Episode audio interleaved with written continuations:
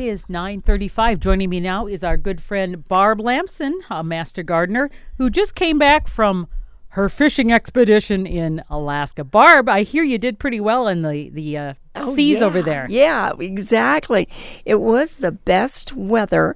Uh, we've been going to uh, Alaska now for 20 years. Now whereabouts so people can maybe understand Okay, where you're at. so uh, when we fish, we're out in the uh, Gulf of Alaska, and sometimes we go about 25 miles out into the ocean. This time, the waters were so calm. The seas uh, roll there, so you've got this rolling action, and then when the current is either coming in or going out, you've got this other action which is hitting up against crossways against your boat. So you you've got it can be a very rough fishing, but you kind of accept that. Well, then if the winds are bad, then that's another thing. But the the sea was so calm, the ocean was so calm, and we stayed right in the Gulf, and uh, Now it's the Gulf of what?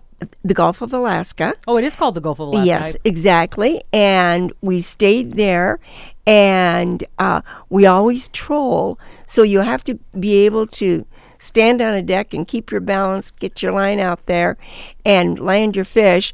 And that. Uh, on a, a rough day, that's really hard to do Sure. because you're jerking around and you can lose a fish. You, if you get your rod tip down too far, you get it up too far, you lose, you pull it out of the mouth.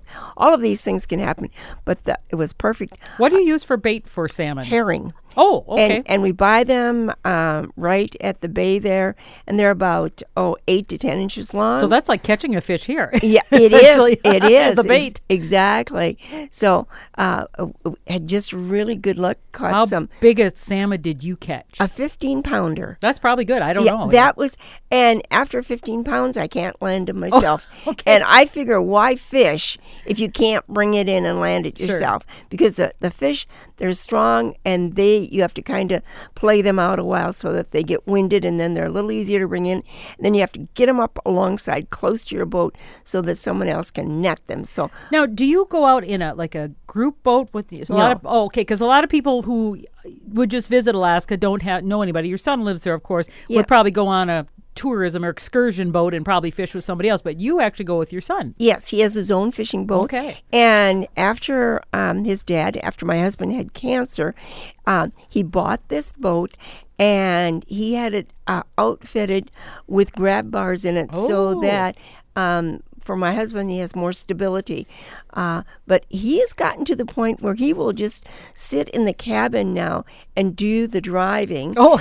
and he watches he monitor the screens Yep. um, that show you the depth of the fish in that and where the schools in that are at and then the boat mon- makes a um, makes a chart for you and where you hit where you where you, where you pick up on something because you're because you're trolling it'll mark that and then you go right back to that spot again you keep going you Oh, know so neat. it saves a lot of time Right. and that's great and he's really good at that and uh, my son is great at uh, he gets that great big scoop net and i get that salmon up to the boat and he'll scoop that sucker out Now, how many can you get? You know, here there's limits on different types of Yeah. fish. So I'm just curious if they have the same thing in Alaska. they do they're on the different species like the kings or the silvers or or the cohos and it you know it depends on each one runs at a different time. So the kings were just starting to come in and the silvers were still there.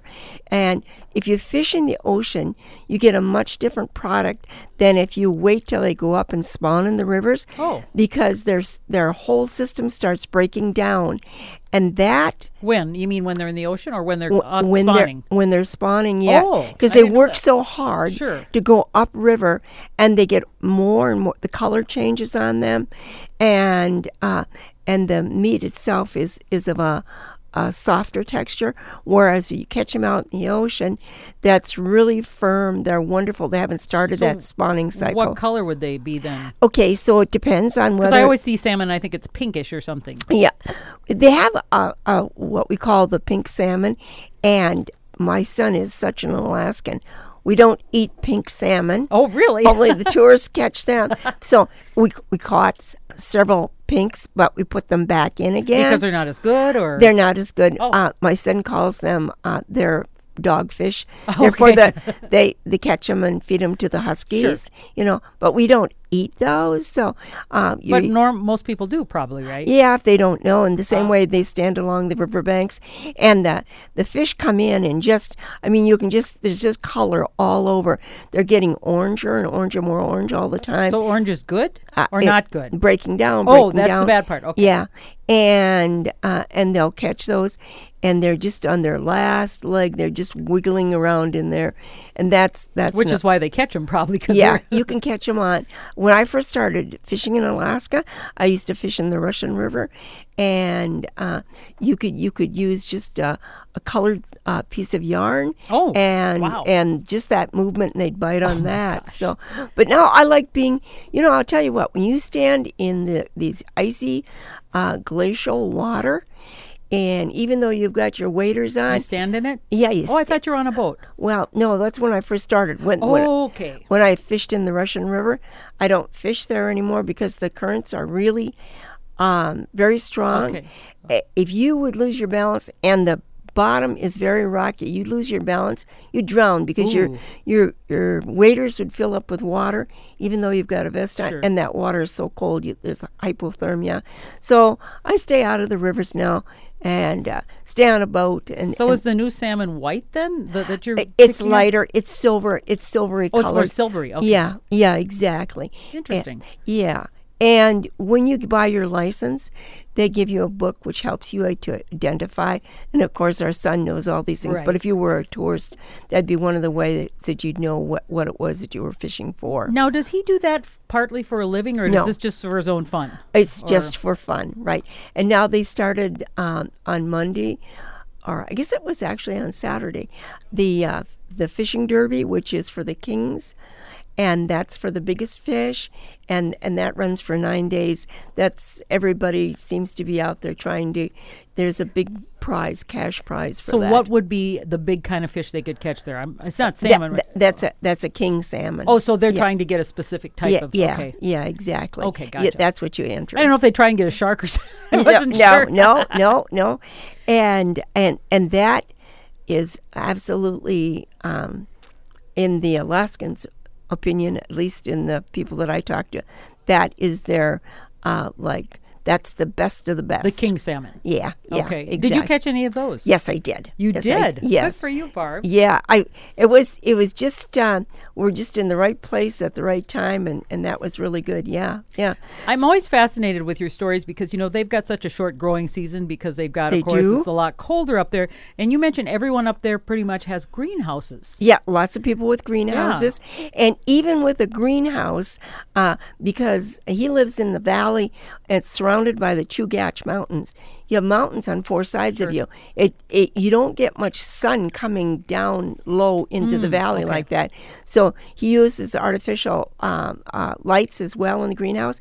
And this year, because they had unseasonably warm temperatures, which actually reached into 90 degrees, Wow. he had his tomatoes growing in pots on his deck. Oh, my. And and the houses are raised up because they're uh, where he lives. They have avalanche problems, and if you're lo- built right on the ground, your house would be knocked right off. Do they have flooding issues too then? no, no, they they, They don't? They don't have flooding issues. I would think with the melting and stuff they might, but It- they there are like in front of every single house um, there is a ditch and those things they are running glacial water is running through there all year long even underneath the snow it doesn't freeze. It's just running there's melt coming off of the mountains and running out. So uh, extremely healthy air.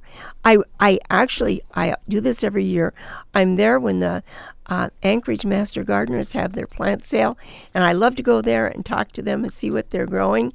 And what are they growing there? Oh man, they're growing lots of primrose, uh, Himalayan poppies, which these are things that need uh, shade and cooler weather. We can't grow them here because of when we have these sunny days, it's just really hard on them. And so I went to the botanical garden uh, also, and I looked at the Himalayan poppies there, and they were looking pretty sad from all that heat. Oh, and sure. they're grown in the forested area there. My son also has Himalayan poppies. He got his, he bought them from the uh, botanical gardens. And uh, a couple of them bloomed all right, but then it got too hot, and the rest of them didn't bloom. So you know, um, they're having their problems And I know too. I've heard that they've had wildfires up there too Lots. in the recent days yes, because and of that dry. heat. Yeah. Normally, uh, when I've been in Alaska, every day you have a little rain, and things are cool and wet. But this year, uh, drier and hotter. I was talking to a gal, and she said this is the first summer that she ever remembers that she's wore shorts outside. oh wow. Yeah, she was one of the guides up there uh, at the conservatory, at the Nature Conservatory. And I thought, wow, that's amazing. So, anyway, I came home um, rejuvenated and ready to work in my own garden. And I thought, wow, it's like a jungle out here. Yeah. Come on. Oh, the weeds were growing just uh, mightily. And uh, I was on my hands and knees every single day, and I found more of those uh, tree seeds that had sprouted. oh yes, those little maples, right? Yes, and they're in the phlox. You know, you Oh, they're in you, everything, You part the phlox, and there you see them, and and how they can take off and have so have such success at sprouting. I wish everything I every seed I ever planted would, Would sprout. sprout- I know exactly what It- you mean. It's Yeah. just so hand pulling them is the best way to get them out, and you know it's a good time to have your nose to the ground and see what's going on in your garden. I, I've got those voles or those moles which are tunneling, and the soil you know you've got them because the soil it's raised up, and you and you're supposed to walk on that and press it down so that you compact the tunnels that they've made. Well, you know, I went to the Steele County Fair on Wednesday, and there was a place there that had some kind of a natural mixture. It was a mixture. I think it had peppermint scent and other scents, and it was like uh, kind of a. a- I think they put it in like some type of a corn. I don't know, not corn kernels, but some parts of the corn, and it was very, very strong smelling. And they said if you put this down. You know where your voles and mice and things are, that it'll they'll go away. Well, I suppose it'll go to the neighbors, but um, you know I was Yeah. tempted to buy some, but I didn't. Yeah. But you know, if it's one- it's one of those natural things where you don't have to put poison because it doesn't harm anything because it's Yeah. just like your natural oils. So I don't know how it works, but like I said, well, if you go to the Watana Free Fair, it's still on. But there Oh, was a booth in one of the the buildings there, and it was interesting. I I saw that and. Um, got the guy's card. I don't. I don't think I have it with me now, but I thought, oh, that's kind of an interesting thing. Using so, some corn byproduct and putting that natural smells that repel them. It kind of like mothballs, but not mothballs. It's just scents that they don't like. I hope that uh, over at the uh, Ag and Research Station in Waseca, I hope they're doing that kind of research. Yeah. And when they have their field day, which will be coming up, I haven't got the date on that yet, that would be a good question to ask them what they've got that's safe because who wants to handle something that's going to actually poison the soil? Right. Yeah. Because then, I mean, if you want to plant anything to eat, you you Right. can't, or you'll be sick yourself. So And and if uh, you have to be sure that you're wearing good gloves, then Mm-hmm. so that doesn't get on your skin and then get into your bloodstream. You know, it's a it's a it's a big thing. So I just wanted to say uh, one of the things I was when I got home, I was rereading. Uh, the information on Japanese beetles, and we've talked about this. oh, Barb, I have caught literally thousands. I'm not kidding you, thousands and thousands Yes. and thousands because I have these p- traps, which the traps work. They go in the traps, but they're still the ones that go on your plants. You know, and um, uh, the University of Minnesota has got this really nice publication that we all got. Yes. Seven pages of um, all the information you ever wanted to know about Japanese beetles. And it doesn't actually recommend them because it says, well, it will draw them to your trap. Uh, from your neighborhood, you'll get more than you did. You're still going to have those that are going to make it, and they're going to be in your flowers, and they're going to Yeah, be destroying they're- things.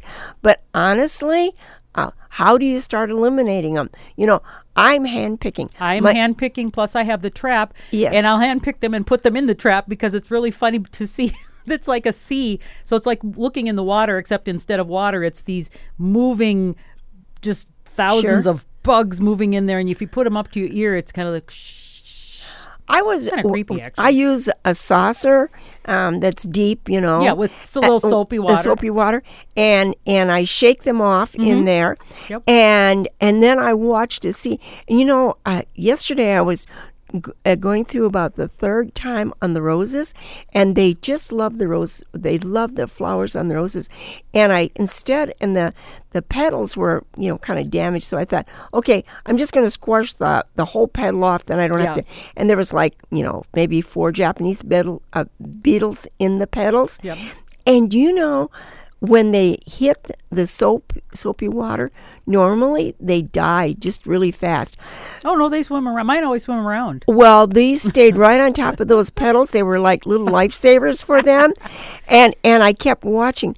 You know, you want to be careful that if you're using soapy water, don't have any debris, debris in there that they can float Oh, on. right, 'cause they'll fly keeps- off it. Well, yeah, and they'll take off on you again. You, Yes. you want them to be exposed to that and that chemical reaction, and then they die from that. You know, they're really like my my hardy hibiscus, and I have taken a flower off and gotten as many as fifteen from one flower. I mean, I can't even see them, but they're like under the petals um, where the the sepal, you know, Yes, next to the flower, and you'll take them off and you go, "Wow, I can't believe that many were in there." So I take a little like a little um.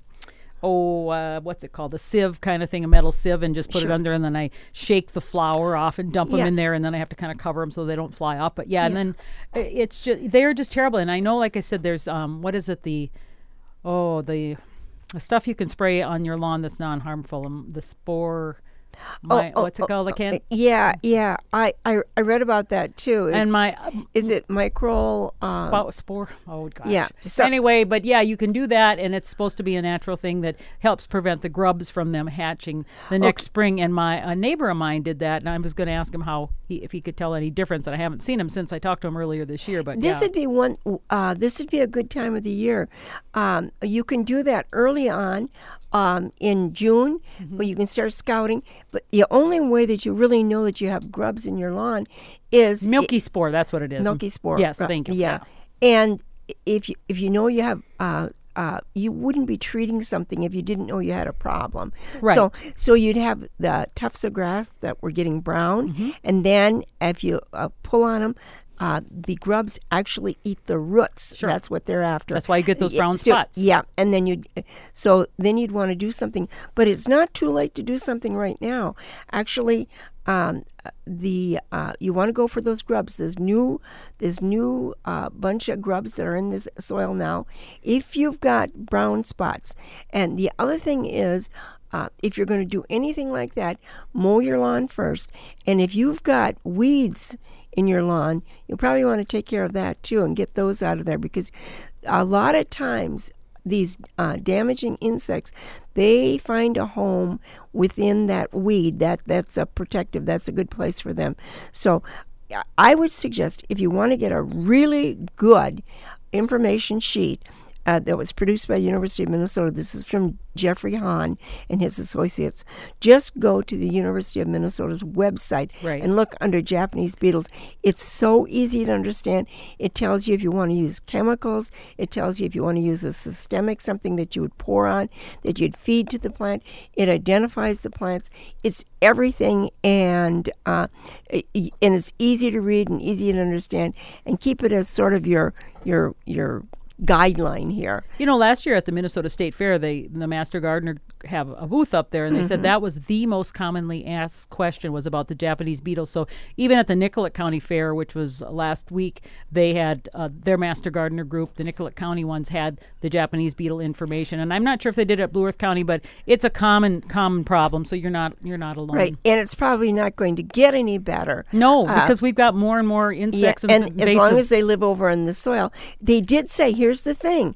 These, uh, when we have a dry year, we're going to have less Japanese beetles because this larva doesn't survive as well in dry soil. well, this year, of course, we had a very wet year. So. Yes, and for heaven's sakes, if you're one of those people that thinks you have to sprinkle your lawn, maybe you ought to reconsider because what you're doing in keeping your lawn well watered is you're providing a breeding place for this larva from the Japanese beetle. We should talk a little bit about that because you know I have neighbors that sprinkle, so their lawns are always green, green, green, green, green, Right. and ours get brown. They're not unless it's an extreme drought. Your lawn is not drying; it's going dormant, which is a normal thing this time of year. And yes. so, like I said, unless it's extremely, extremely dry and you haven't had you know water for weeks and weeks.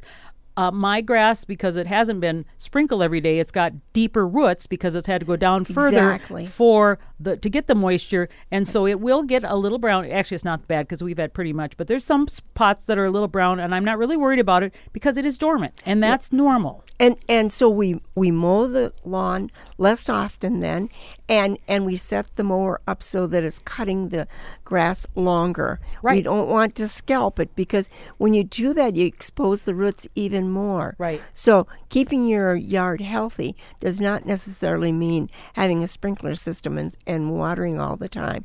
You know, the other thing that goes dormant this time of year um, are the iris, and we love these iris, but they start looking really Ratty sad. kinda, Yeah, yeah. ratty.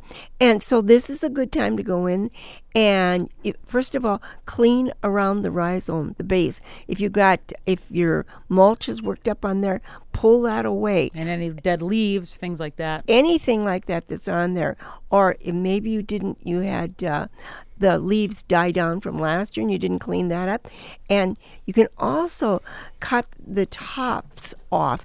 Uh, we do get different viruses and things, and you the even if you have a healthy iris plant, they start getting kind of droopy because because they're dormant. This Right. is their dormant time. They're resting. This doesn't hurt them at all to go ahead and cut them back.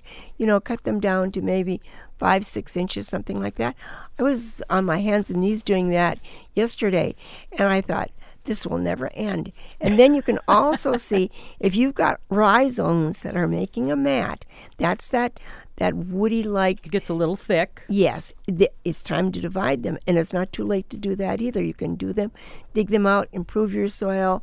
As a matter of fact, when I was in Alaska, my neighbor had iris, and she said, "Do you know how to divide iris?" I said, I "Do, do, I?" I do. and I love to do that. And and she said, "I don't want to ask you to do something when you're on vacation."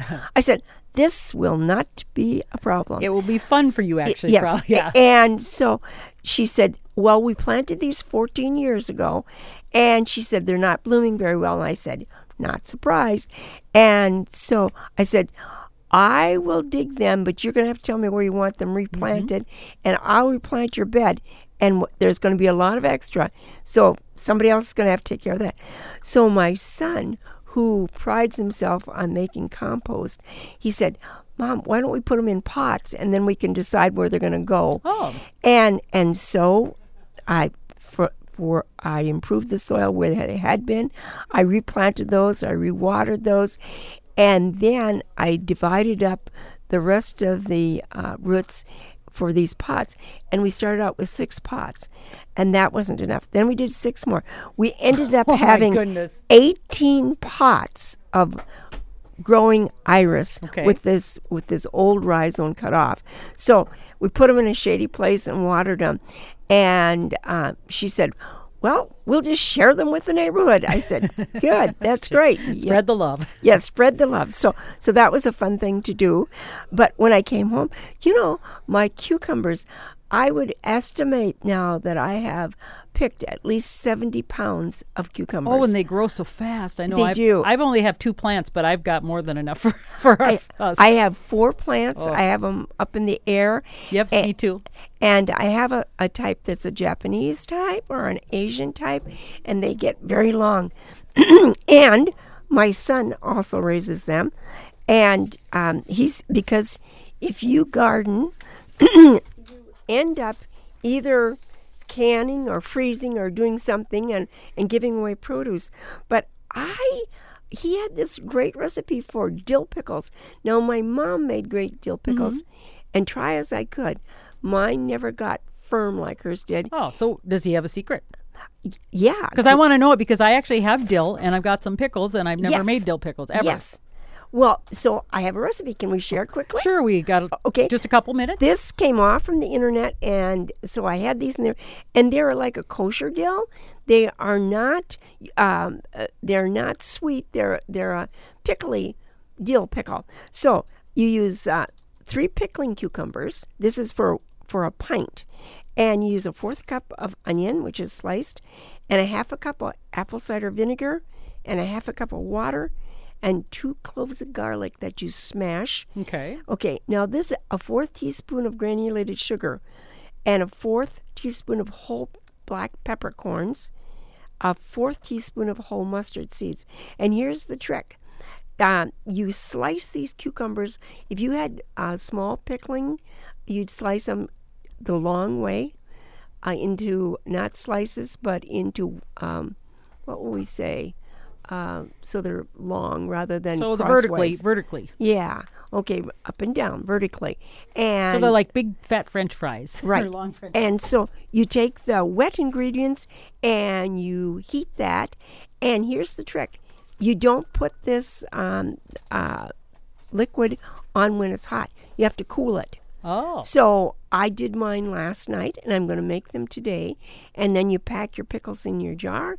You put in your dill, your dill, your garlic, and your sauce. Um, well, we wouldn't call it a sauce, but the the brining liquid. Mm-hmm. The brine. And and and we'd pour that over. Put your cap on, and these go in the refrigerator then. And you wait a couple days, and they've picked up, and they're just great, absolutely great. So, um, prep time five minutes, cooking time three minutes, chilling time one day. Total That's really so. Do you have to can them like regular canning pickles? oh, you nope. see, that's the part that always freaks me out. Like I don't have all that stuff, so I could even do this. Nope, nope. This is really great. As a matter of fact, um, if you can't find it, um, we can copy this for you. Do you. you have the um, web address you could give it? Ah, The www part at the top. uh, let's see. I don't see. I see it at the bottom. Here it is. Okay, www. dot a spicy perspective dot com. Oh, okay. So that would be kind of fun to check that out. Yes. Thank you, Barb, for that. And um, you'll probably be going home and doing some more weeding, I bet.